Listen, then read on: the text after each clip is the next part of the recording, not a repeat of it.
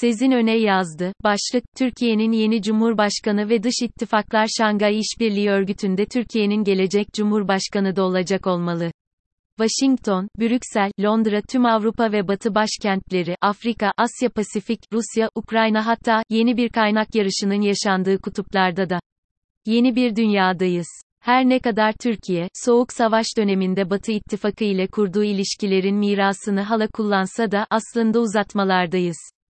Çünkü, bildiğimiz anlamda bir, Batı İttifakı, da kalmadı. Batı İttifakı'nın bugünkü halinde, Türkiye sadece ihtiyaç duyulduğu için, aile tablosunda, tutuluyor. Ancak Türkiye, sadece Batı'dan ideolojik kopuşu nedeniyle değil, Batı'nın kendisindeki siyasi değişim ve dönüşüm nedeniyle de o fotoğrafın tam da parçası değil. Ve hangi iktidar gelirse gelsin, olması da zor. Öncelikle, Türkiye'nin kendi içinde, adalet, demokrasi, insan hakları, haklar ve özgürlükler gibi kavramları olduğundan geri götürmek bir yana, yapılan hatalarla yüzleşip, bu gibi konulardaki sicilini düzeltmesi lazım. Bu da, yeniden Batı'nın desteği ve ilhamıyla, ittifakların etkisiyle olacak bir şey değil, ben bir soğuk savaş dönemi çocuğuyum. Türkiye'nin tamamen, Batı ittifakı, çerçevesinde olduğu günlerde büyüdüm. Tüm eğitim hayatım ve yaşamımın önemli bir kısmı, Türkiye dışında ve başta Avrupa olmak üzere, Batı odaklı geçti. Ancak, Doğu Asya'yı tanımak benim uluslararası ilişkilere bakışımı değiştirdi. Çin, Japonya ve Güney Kore sadece Doğu Asya'da değil, Hindistan, Tayland, Vietnam, Malezya, Endonezya ve tüm Asya bölgesi. ABD'nin bir süredir dış politika eksenine, Asya-Pasifik odaklı bir ayar vermeye çalışması boşuna değil. Keşke, bugünkü ABD yönetiminin, Joe Biden'ın Beyaz Sarayı'nın dış politikasının mihenk taşı olarak işlenmeye çalışılan otokrasilere karşı demokrasiler, söyleminin bir derinliği ve anlamı olabilseydi. Her ne kadar, Japonya, Güney Kore, Hindistan ve Avustralya gibi Asya-Pasifik ülkeleriyle, ABD'nin tarihi ilişkileri üzerinden Çin'e, anti-otokrasi, cephesi açılmaya çalışılsa da, bu mümkün olmuyor. Ekonomik gerçekler ve bölgesel dengeler, Çin'i tamamen izole etmeyi imkansızlaştırıyor. Çin, ABD'nin kendisini siyaseten ve ekonomik olarak abluka altına almaya çalışmasına karşılık, daha çok kendi içine kapanıyor ve kendi kendine yeter bir ekonomi haline gelmeye çalışıyor. Bunun da dünya için daha hayırlı bir gelişme olacağına şüpheliyim. Sonuçta, Çin'in Tayvan gibi konularda Rusya gibi davranmaması, şimdiki gibi daha pragmatik bir çizgi götürmesi dünyanın selameti açısından çok da önemli. ŞANGAYİŞBİRLİ yumuşak Gİ OTOKRATLAR kulübü mü? Şangay İşbirliği Örgütü'nü ben de bir zamanlar küçümser ve otokratlar kulübü gibi bakardım.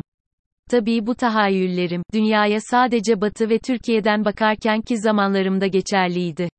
Ben de dünyayı daha fazla gezerek ve tanıyarak değiştim, dünyada değişti.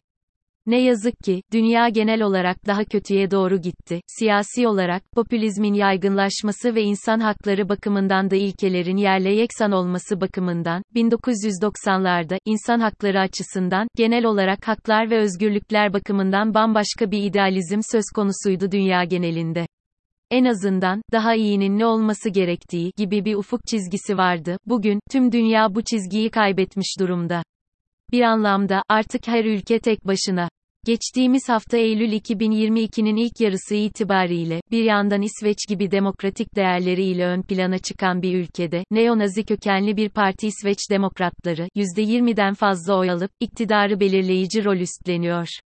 Aynı zaman diliminde Avrupa Parlamentosu, Macaristan'ın artık demokrasi olmadığını resmen yasalaştırıyor. Şimdi, Avrupa Birliği Komisyonu'nun Macaristan'a olan AB fonlarının 7,5 milyar euroluk kısmını kesmesi söz konusu.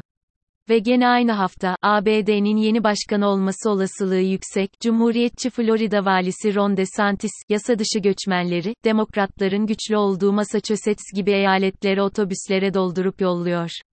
Martha Weinert gibi, demokrat seçkinlerin yoğun olduğu noktalara hem de Böyle bir dünyada, Rusya'nın bir nevi intihar eylemi haline dönüşen şekilde Ukrayna'yı işgal etmesiyle daha da çivisi çıkan dünyada, Türkiye'de ittifaklardan bağımsız olarak kendi rotasını belirlemek durumunda, ittifaklardan bağımsız olmak, yalnızlaşmak ve içine kapanmak da değil, çatışmalar ve gerilimlere kendini kaptırmak da değil.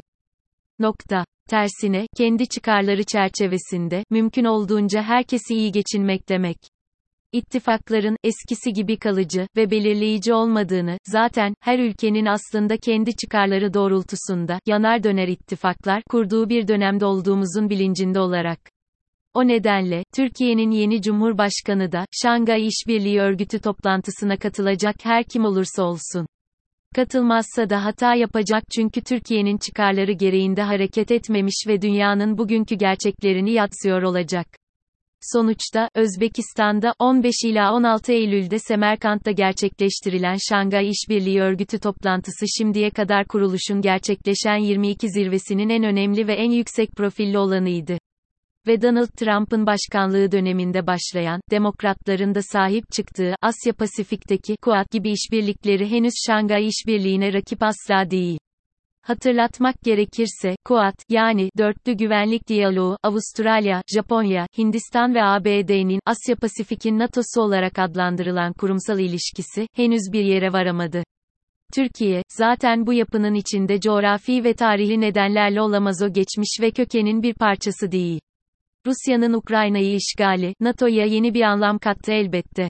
Ama Türkiye, NATO'nun içinde de, tam bir ittifak ilişkisi, yürütüyor denemez. Finlandiya ve İsveç'in NATO üyeliği konusunda Türkiye'nin blokajı ile yaşananlar malum. Yunanistan ile Türkiye arasındaki gerginlikler nedeniyle, NATO'nun Ukrayna Savaşı sonrası kazandığı öneme rağmen içindeki çekişmenin çatırdamalar yarattığı da. İşin özünde, önce kendi içinde demokrasi ve insan haklarına, vatandaşlarının her türlü hakkına sahip çıkan bir Türkiye olmalı öncelik. Dış ilişkilerde de ABD, Avrupa Birliği, Asya Pasifik'teki tüm kurumlar ve ülkeler, Çin, Güney Kore, Japonya ve yakınlarda da Türkiye'yi çevreleyen tüm bölgede barışçı, atak dinamik, dengeli ve diyalog odaklı bir siyasi çizgi izlenmeli.